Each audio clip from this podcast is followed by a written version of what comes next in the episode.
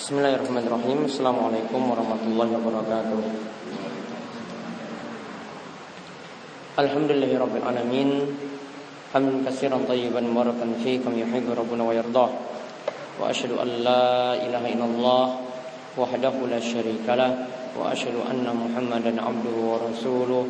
Allahumma shalli ala nabiyyina wa sayyidina Muhammad wa ala alihi wa man tabi'ahum bi ihsanin ila yaumiddin. Allahumma anfa'na bima 'allamtana wa 'allimna ma yanfa'una wa zidna ilma.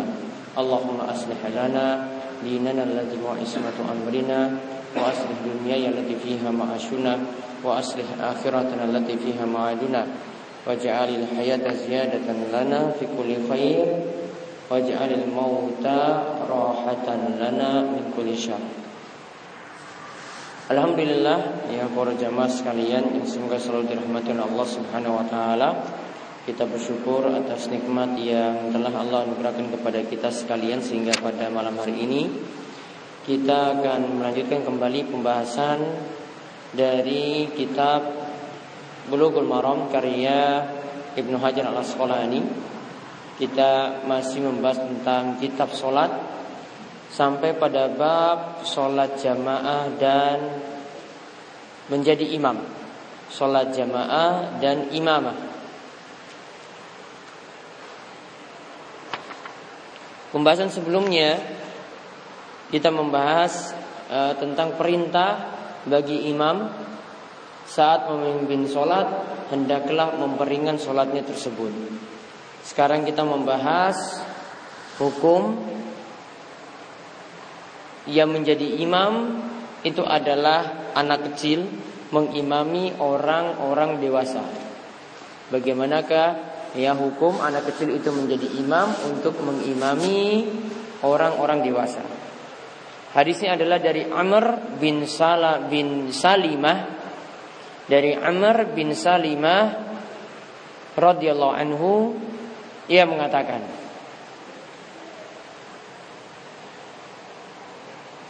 jadi penyebutannya itu Amr bin Salamah, bukan Salamah. Lamnya itu di kasrah. Amr bin Salamah itu mengatakan, qala abi, ayahku yaitu Salimah itu berkata, ji'tukum min indin Nabi SAW haqqan, aku mendatangi kalian dari sisi Nabi SAW, benar-benar aku mendatangi. Kemudian Nabi SAW ketika itu mengatakan, fa'iza hadaratis sholah falyu'adzin ahadukum, jika sholat itu telah tiba, artinya waktu sholat itu sudah tiba, falyu'adzin ahadukum, maka salah seorang di antara kalian hendaklah mengumandangkan azan. Maka hendaklah salah seorang di antara kalian mengumandangkan azan. Wal ya'ummakum aksarukum Qur'anan, dan hendaklah yang banyak baca Al-Qur'an, yang banyak hafalan Al-Qur'an di tengah-tengah kalian itu yang menjadi imam. Qal, kemudian ayah dari Amr bin Salamah yaitu Salimah tadi mengatakan, fanadharu, dan mereka itu melihat, falam yakun ahadun aksara Qur'anan minni, dan mereka lihat bahwasanya tidak ada yang lebih ahli dalam Al-Qur'an, yaitu banyak hafalannya dalam Al-Qur'an kecuali aku. Faqaddamuni, maka mereka memerintahkan aku untuk maju, untuk jadi imam.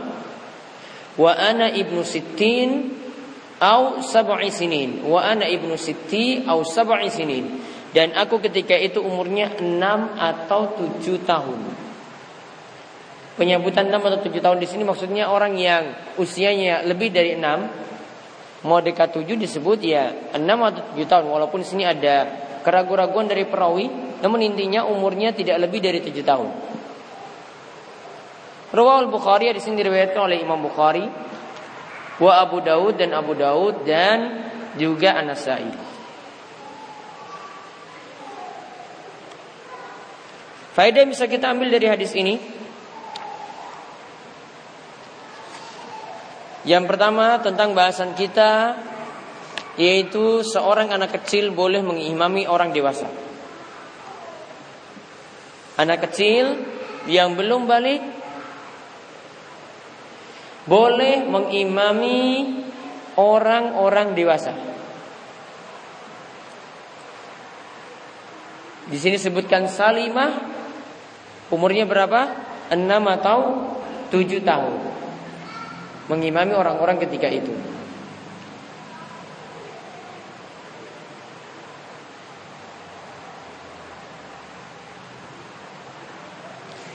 Dan inilah pendapat dari Imam Syafi'i dan juga salah satu pendapat dari Imam Ahmad. Namun menurut jumhur ulama, kalau mayoritas ulama itu katakan anak kecil yang pimpin sholat seperti ini tidak sah. Namun yang lebih tepat sebagaimana apa yang disebutkan dalam hadis ini, Salimah memimpin sholat ketika usianya 6 atau 7 tahun, maka berarti dibolehkan dan sah anak kecil seperti itu jadi imam. Walaupun kita tahu bahwasanya hukum sholat bagi anak yang belum balik itu adalah sunnah baginya. Ya, sunnah baginya, bukan wajib. Maka dia masih tetap dibolehkan memimpin sholat ketika itu. Berarti nanti status bagi dirinya itu adalah sunnah, bagi jamaah yang hadir itu adalah wajib. Dan sudah kita bahas dan sudah seringkali kita bahas dalam beberapa hadis sebelumnya, boleh adanya beda niat antara imam dan makmum ketika itu.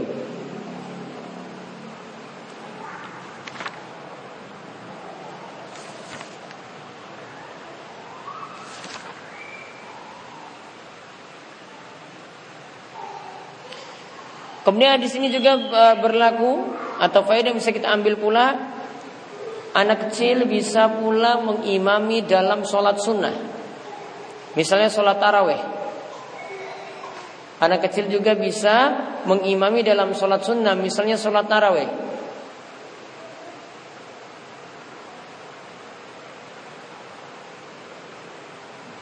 bahkan seperti ini juga dibolehkan dalam mazhab Syafi'i. Alasannya, walaupun dari ulama yang tidak membolehkan tadi anak kecil jadi imam, namun kalau sholat sunnah itu boleh. Alasannya karena untuk sholat sunnah itu lebih diberikan kelonggaran, lebih diberikan keringanan daripada sholat wajib.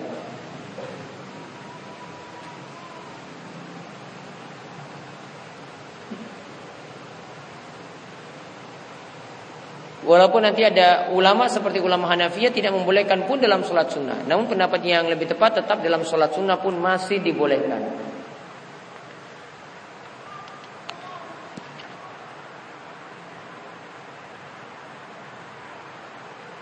Kemudian di sini juga menunjukkan selain pembahasan tentang masalah menjadi imam tadi bagi anak kecil, hadis ini juga bisa kita ambil faedah bahwasannya azan dikumandangkan ketika sudah masuk sholat wajib. Azan itu dikumandangkan ketika sudah masuk waktu sholat wajib.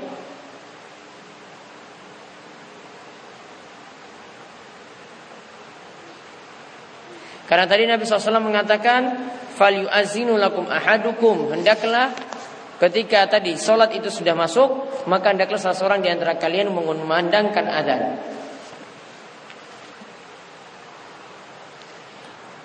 Oleh karena itu di sini diterangkan oleh Syekh Muhammad bin Shalih Al-Utsaimin, kalau sholat subuh itu ada azan dua kali, ada azan pas waktu subuh itu masuk dan ada azan sebelumnya. Kata Syekh Muhammad bin Shalih Al-Utsaimin, berdasarkan hadis ini, azan sebelum masuk waktu sholat subuh tidak disebut azan. Karena azan itu ada ketika sholat sudah masuk.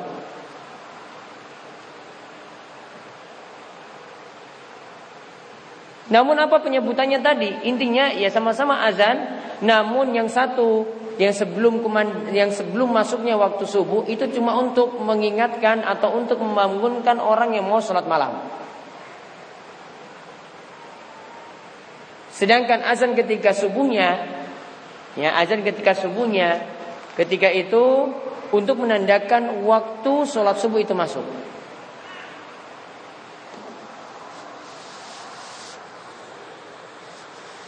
Kalau begitu lafaz as-salatu khairum minan naum, baiknya itu sebelum masuk waktu subuh tadi, azan sebelum masuk waktu subuh, ataukah ketika sholat subuh itu sudah masuk. Kata Syekh Muhammad bin Shalih Al-Utsaimin, lafaz as-salatu khairum minan naum tetap ada saat azan subuh, ketika waktu subuh sudah masuk.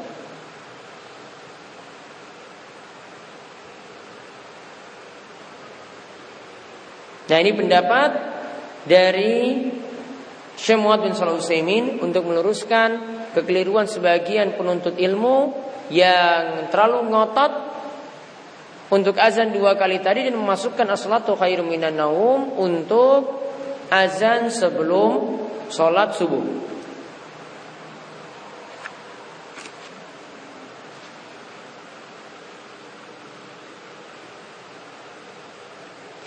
Kemudian hadis ini juga menunjukkan azan itu hendaklah dikumandangkan oleh laki-laki.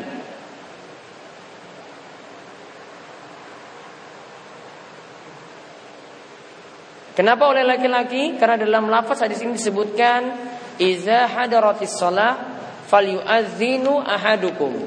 Jika sholat itu sudah masuk, maka hendaklah salah seorang di antara kalian. Digunakan lafaz ahadukum.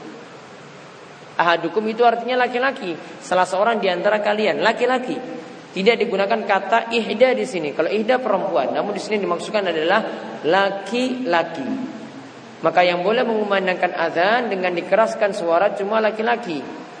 Sedangkan perempuan, ia tidak boleh mengeraskan suara untuk azan. Dan ulama Syafi'i menyebutkan ada satu waktu perempuan boleh mengumandangkan azan, namun suaranya tidak boleh dikeraskan, dan itu tidak disebut azan untuk memanggil sholat, namun cuma sekedar zikir saja. Ini disebutkan oleh Profesor Dr. Mustafa Al-Bugo dalam kitabnya Al-Fikhu Al-Manhaji.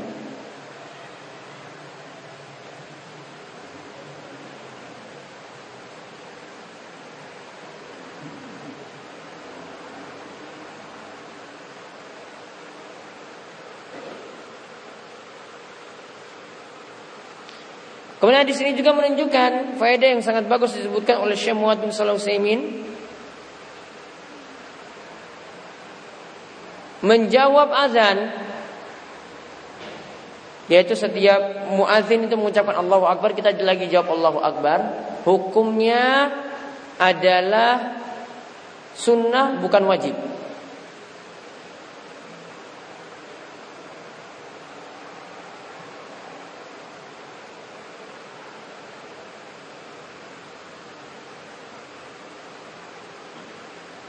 Karena dalam hadis ini tidak disebutkan tentang kalimat jawablah azan, namun cuma disebutkan fa idza hadaratis shalah falyu'azinu lakum ahadukum falyu'azzin ahadukum.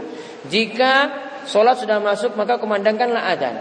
Dan di situ tidak ada kalimat lanjutan, misalnya kalimatnya wal yutabi'uhu man lam yu'azzin. Sedangkan yang tidak mengumandangkan azan hendaklah mengikuti ucapan azan tadi. Kalimat ini tidak ada dalam hadis. Padahal perintah tadi, kalau azan itu hukumnya, ya nanti bisa tambah pada faedah berikutnya, azan hukumnya fardu kifayah. Karena di sini di dalam hadis ini dikatakan falyu'azzin ahadukum, salah seorang di antara kalian, artinya sebagian. Maka hukum azan adalah fardu kifayah. Nah, dari situ kita bisa simpulkan tadi yang kita bahas, menjawab ucapan azan dari orang yang mengumandangkan azan hukumnya sunnah, karena tidak ada disebutkan dalam hadis tadi. Padahal kalau itu wajib, harusnya dalam hadis disebutkan jika azan itu dikumandangkan, maka hendaklah orang yang tidak mengumandangkan azan mengikuti ucapan azan tadi. Namun kalimat itu tidak ada dalam tekstual hadis.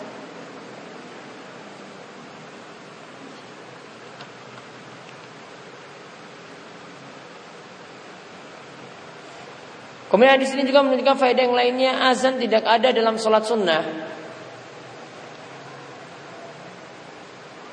Karena yang dimaksudkan fa idza hadaratis shalah, jika sholat itu masuk, maksudnya adalah sholat wajib. Maka kalau kita sholat Id di lapangan tidak ada kumandang azan. Menurut orang atau ulama yang menganggap sholat Id itu sunnah, tidak ada kumandang azan. Untuk misalnya suatu waktu ada yang melakukan sholat dua secara berjamaah, itu masih dibolehkan, ya, sebagaimana keterangan yang kita sudah bahas sebelumnya tentang hukum sholat sunnah secara berjamaah. Maka apakah perlu ada azan untuk sholat sunnah ini? Jawabannya tidak, karena azan yang ada cuma untuk sholat wajib.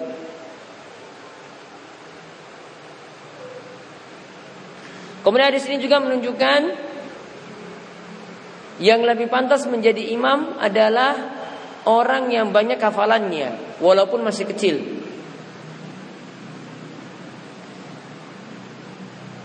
Yang lebih pantas jadi imam itu adalah orang yang banyak hafalannya meskipun masih kecil. Karena tadi Salimah umurnya 67 tahun dan dia hafalannya lebih banyak, dan ketika itu dia disuruh maju untuk jadi imam.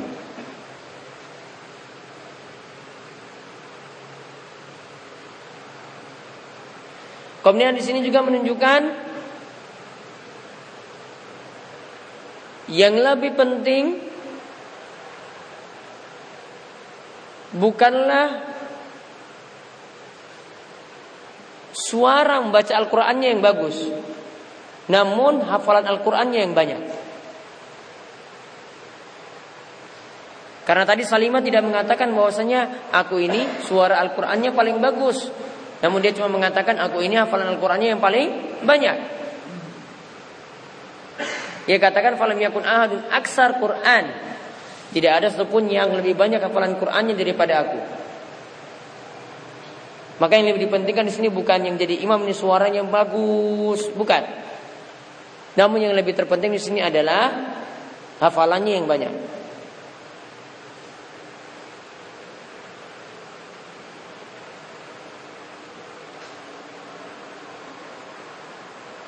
Kemudian di sini juga menunjukkan keutamaan orang yang memiliki hafalan Al-Qur'an.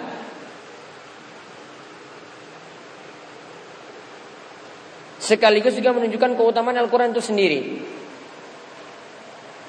Karena orang yang jadi imam dipilih yang lebih banyak hafalan Al-Qur'annya.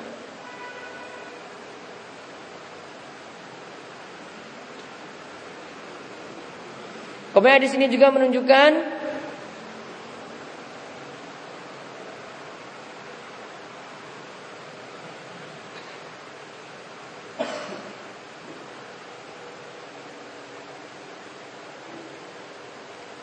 hendaklah lebih dipentingkan sholat berjamaah walaupun dipimpin oleh anak kecil daripada sholat sendiri-sendiri.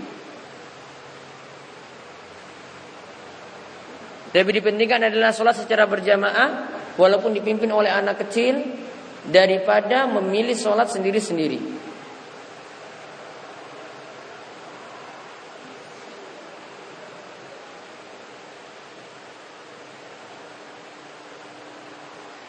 Kemudian di sini juga menunjukkan faedah yang terakhir antara imam dan makmum boleh berbeda niat. Antara imam dan makmum itu boleh berbeda niat. Karena tadi dikatakan Salimah solatnya umur 6 atau 7 tahun, baginya itu solat sunnah. Dia memimpin jamaah di belakangnya solat wajib. Berarti ada beda niat antara imam dan makmum, dan kala itu dibolehkan. Dan sudah beberapa hadis kita sebutkan juga alasan yang lainnya. Misalnya ketika Nabi SAW melihat ada dua orang yang masih berada di teras masjid tidak melaksanakan sholat bersama Nabi SAW tegur setelah selesai sholat, kenapa kalian tidak sholat bersama jamaah yang ada? Bagi kalian itu sholat sunnah, bagi yang ada di situ adalah sholat wajib. Berarti beda niat nanti imam dan makmum tatkala itu.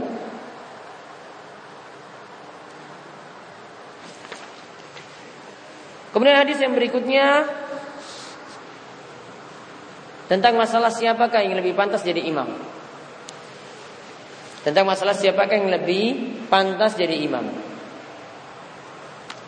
Yaitu hadisnya dari Abu Mas'ud radhiyallahu anhu. Ia berkata bahwasanya Rasulullah sallallahu alaihi wasallam bersabda, "Ya ummul qauma aqra'uhum li kitabillah." hendaklah yang menjadi imam untuk suatu kaum yaitu orang yang lebih paham pada Al-Quran. Dan yang dimaksudkan sini adalah yang lebih banyak hafalannya dalam Al-Quran. Sebagaimana dikuatkan tadi dalam hadis Salimah, ketika dia menyatakan bahwasanya aku yang lebih banyak hafalan Al-Quran. Berarti yang dimaksudkan dalam hadis ini, dan nanti ada penjelasannya, asalnya yang lebih dahulukan adalah orang yang paling banyak hafalannya dalam Al-Quran. Fa in kanu fil qira'ah sawa fa a'lamuhum bisunnah. Jika dalam masalah hafalan Qur'annya itu sama-sama hafiz misalnya, atau sama-sama hafal juz 30 misalnya, maka dahulukanlah yang lebih paham sunnah. Kemudian fa'il kanu fis sunnah sawa fa'aqdamuhum hijratan. Jika dalam masalah memahami sunnah itu sama, maka dahulukanlah yang lebih berhijrah terlebih dahulu. Siapa yang berhijrah terlebih dahulu, maka itulah yang didahulukan. Kenapa didahulukan hijrah? Karena orang yang terlebih dahulu hijrah berarti dia lebih semangat dalam melakukan kebaikan. Nah, dialah yang didahulukan ketika itu. Dan hijrah yang dimaksudkan sini adalah berpindah dari negeri kafir ke negeri muslim. Berpindah dari negeri kafir ke negeri muslim. Fa in kanu fil hijrah sawa fa aqdamuhum silman wa fi riwayatin sinnan. Dan jika dalam masalah hijrah itu sama, maka dahulukanlah yang lebih masuk Islam terlebih dahulu atau yang lebih tua umurnya. Kemudian disebutkan dalam hadis ini, wala ya ummannar rajulur rajula fi sultanihi. Tidak boleh seorang itu mengimami orang lain di tempat kekuasaannya. Artinya di sini, kalau di masjid sini sudah ada imam tetap, maka enggak boleh imam tetap yang jadi makmum. Ada orang yang tidak biasa jadi imam, maju ketika itu. Dahulukan imam tetap terlebih dahulu. Wala yaq'ud fi baitihi ala takrimatihi illa bi isnihi. Dan janganlah duduk di rumahnya, di tempat dia duduk biasanya duduk di situ, kecuali dengan izin dari orang yang punya tempat duduk. Maka di sini menunjukkan beberapa faedah.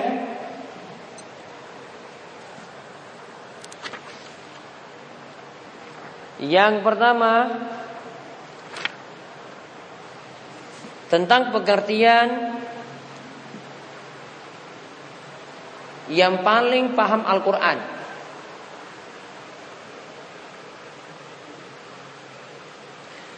Yang paling paham Al-Quran, kalau yang dimaksud di zaman sahabat Nabi, orang yang paham Al-Quran berarti juga adalah orang yang punya ilmu paham tentang fikih sholat. Jadi dia adalah orang yang hafal Al-Quran sekaligus juga punya ilmu. Jadi dia tahu tentang hukum-hukum sholat, tahu juga tentang hukum-hukum puasa, tahu tentang hukum zakat, tahu tentang hukum haji. Jadi bukan sekedar, kalau yang dimaksudkan di masa sahabat, ini bukan sekedar punya hafalan. Sebagaimana dikatakan oleh Ibnu Mas'ud, di mana para sahabat ini bukan mementingkan banyak hafalan saja, namun mereka adalah orang-orang yang menguasai Al-Quran pula. Ibnu Mas'ud pernah mengatakan, kunna la natajawazu asyra ayatin hatta na'rifa amruha wa nahyuha wa ahkamuha. Kami ini tidaklah melewati 10 ayat. Ya, setiap pelajari 10 ayat. Kami tidaklah melewati 10 ayat kecuali ketika itu kami tahu ada perintah di situ, ada larangan di situ, dan tahu hukum-hukum yang terkait dengan ayat tersebut. Jadi para sahabat lebih pentingkan apa di sini? Tahu, merenungkan di situ ada perintah ataukah tidak, ada larangan ataukah tidak. Kemudian berusaha pahami juga kalau ada hukum di situ bagaimanakah menyimpulkan hukum dari ayat tersebut. Setiap lewat 10 ayat mereka berhenti di situ. Berarti perhatian mereka di sini bukan hanya sekedar banyak hafalan, namun yang lebih terpenting adalah memahami hukum yang ada dalam Al-Qur'an.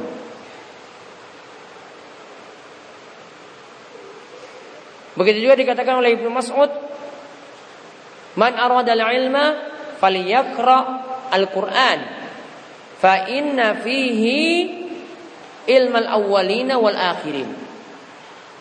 Siapa yang menginginkan ilmu, maka bacalah Al-Quran, karena dalam Al-Quran terdapat ilmu dari orang-orang yang dahulu dan orang-orang yang belakangan. Berarti kalau orang baca Al-Quran asalnya itu dapat ilmu yang banyak, bukan sekedar hafal. Jadi umumnya yang terjadi di tengah-tengah para sahabat, orang yang hafal Al-Quran ini adalah orang yang paham juga ilmu fikih. Nah sekarang keadaannya terbalik. Sekarang keadaannya berbeda dengan apa yang terjadi di masa sahabat. Ada orang yang hafal Al-Quran, namun dalam masalah hukum sholat tidak paham.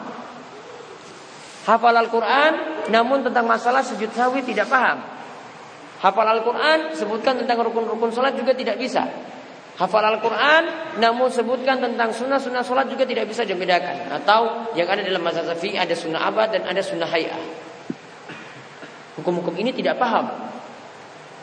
Maka kita perhatikan perkataan dari Ibnu Hajar. Beliau mengatakan, "Wala yakhfa anna mahala taqdimil aqra inma huwa haitsu yakunu 'arifan bima yata'ayyanu ma'rifatu min ahwalil shalah." Tidaklah diragukan lagi bahwasannya yang dimaksudkan kita itu mendahulukan orang yang paham Al-Qur'an ini adalah jika dia itu paham hukum-hukum salat. Dia paham hukum-hukum sholat. Adapun kata Ibnu Hajar, fa amma iza kana jahilan bidzalik. Adapun kalau orang hafal Al-Qur'an namun tidak paham hukum sholat, fala yuqaddimu ittifaqan. Maka jangan dahulukan orang semacam itu untuk jadi imam sholat. Dan ini sepakat para ulama. Jangan dahulukan dia kalau dia tidak paham hukum sholat. Lalu kata Ibnu Hajar, "Wasabab fi anna ahla dzalikal asar." Sebabnya untuk saat ini, untuk orang-orang saat ini di masa Ibnu Hajar dahulu. Kanu ya'rifuna ma'anil Qur'an. Mereka kalau jadi imam mereka itu tahu bagaimanakah makna-makna Al-Qur'an. Karena mereka itu adalah orang yang ahlul lisan, lidahnya itu fasih dan tahu tentang masalah hukum. Fal aqra minhum balil qari' karena afqahu fiddin. Maka orang yang dikatakan akra, yaitu yang paham Al-Quran, itu adalah orang yang juga paham hukum-hukum fikih dalam sholat. Jadi mereka adalah orang yang pakar fikih. Nah inilah yang dikatakan menurut para fuqaha yang datang setelah para sahabat radhiyallahu anhu. Ini orang-orang yang berkaitan dengan orang-orang ya, ini sebelum sahabat mereka itu seperti itu, yaitu para sahabat dan orang-orang yang dekat dengan mereka seperti itu. Namun untuk orang-orang setelah sahabat, mereka kadang cuma hafal namun tidak punya pemahaman dalam masalah fikih sholat. Mereka tidak memahami hukum-hukum yang ada dalam sholat. Berarti kalau ada kasus semacam itu, berarti tetap kita dahulukan orang yang paham fikih sholat daripada orang yang banyak hafalannya. Karena ini lebih dipentingkan. Coba kalau dia hafal Al-Quran namun saat mesti ada sujud sahwi di situ dia tidak sujud sahwi, sholatnya cacat. Maka lebih dipentingkan di sini adalah orang yang paham hukum sholat daripada orang yang hafal Al-Quran. Namun yang ada di masa sahabat dahulu, orang kalau paham Al-Quran maka mereka juga punya kepahaman dalam masalah fikih. Namun sekarang itu berbeda, tidak punya ilmu secara utuh seperti itu. Kemudian di sini juga menunjukkan hendaklah mendahulukan yang pertama orang yang pakar Al-Quran. Kemudian yang kedua orang yang pakar hadis, yaitu dimaksudkan di sini pakar hadis di sini adalah paham hukum-hukum fikih.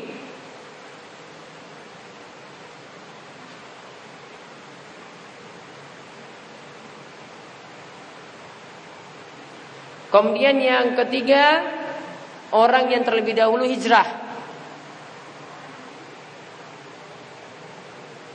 Kemudian yang keempat, orang yang terlebih dahulu masuk Islam atau yang umurnya lebih tua.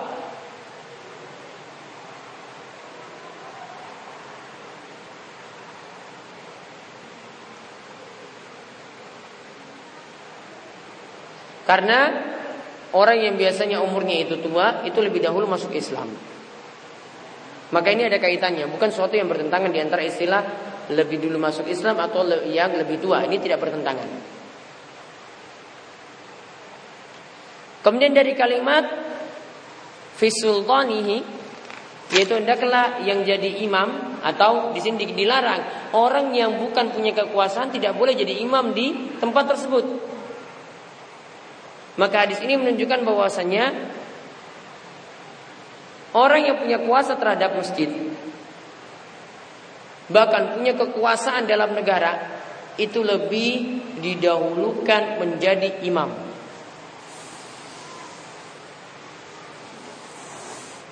Jadi ada istilah imam a'zam. Imam a'zam ini artinya imam negara. Imam negara ini lebih utama jadi imam daripada imam masjid. Jadi kalau misalnya ada imam negara datang ke masjid ini, ya, dan di situ ada imam tetap juga, maka imam negara itu lebih pantas jadi imam daripada imam masjid. Kemudian ada juga istilah imam masjid, imam tetap. Maka imam tetap ini lebih pantas jadi imam daripada orang-orang yang lainnya, meskipun orang lain lebih banyak hafalan Al-Qur'annya. Imam tetap lebih didahulukan. Maka tidak boleh ada yang seenaknya saja maju padahal ada imam tetap di situ, kecuali ada izin dari imam tetapnya tadi. Imam tetap katakan monggo maju. Kecuali kalau tidak ada imam tetap, maka dahulukan yang tadi urutannya seperti yang disebutkan, yang pakar Al-Qur'an, yang pakar hadis, yang lebih dahulu hijrah, yang lebih dahulu masuk Islam, atau yang lebih tua usianya.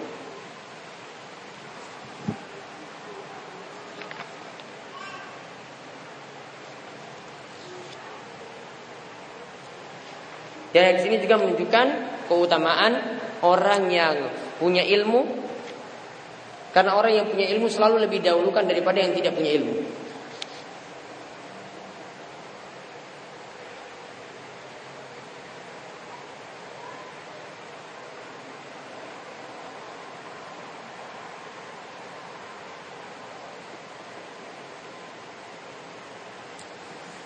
Nah, itu saja yang kita bahas untuk kesempatan kali ini. InsyaAllah pada kesempatan berikutnya kita masih ada pembahasan satu bahasa keimaman lagi, yang nanti akan kita bahas pada pertemuan berikutnya.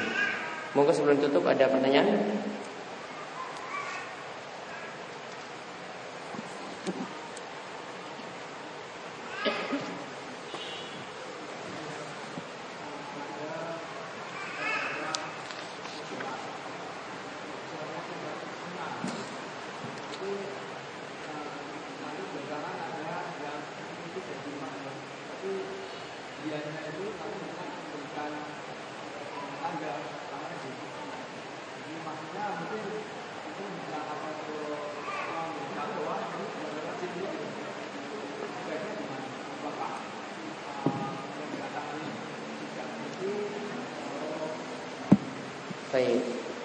Biasanya orang seperti itu tidak paham juga fikih yang ada tersebar di negerinya, yaitu fikih Syafi'i. Fikih Syafi'i masih membolehkan adanya beda niat antara imam dan makmum. Ya. Jadi orang seperti itu harus belajar fikih Syafi'i. Ini fikih yang ma'ruf di dalam mazhab Syafi'i, antara imam dan makmum itu boleh berbeda niat. Yang pertama kurang ilmu. Kemudian yang kedua, ya, seharusnya tidak ada tanda seperti itu. Dia sah-sah saja terima. Ada yang ingin jadi makmum di belakangnya, sudah dia monggo silakan. Jadi intinya yang pertama kurang ilmu, ya, kemudian terlalu cepat untuk memutuskan seperti itu karena kurang belajar, ya, kemudian asalnya tetap masih dibolehkan. Kalau memang imamnya tidak mau seperti itu, ya sudah, dia cari imam yang lainnya ketika itu tidak sholat di belakangnya. Ada lagi? Ya.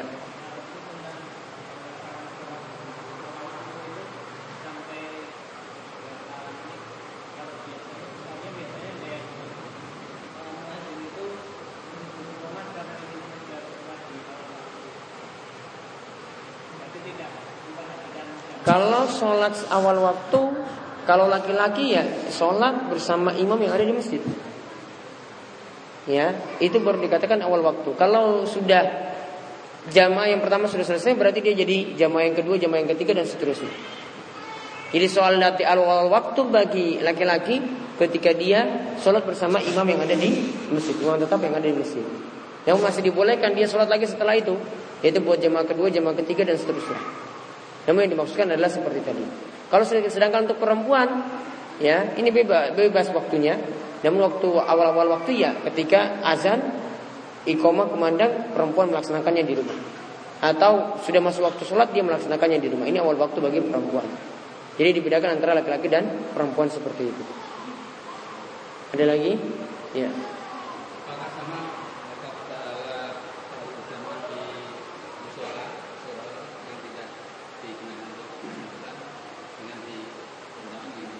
Sama. Cuma bedanya satunya itu ada Jumatan, satunya itu tidak. Keutamaan sholat jamaahnya sama. Namun nanti dilihat dari sisi jamaahnya paling banyak, semakin jamaahnya paling banyak, maka itu lebih bagus sholat berjamaah di situ. Kalau jarak ke musola dan masjidnya itu sama.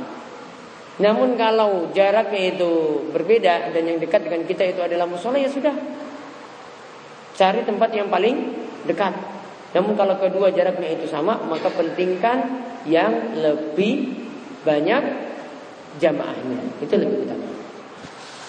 Wallahu a'lam. Ini yang kita sampaikan, mudah-mudahan bermanfaat.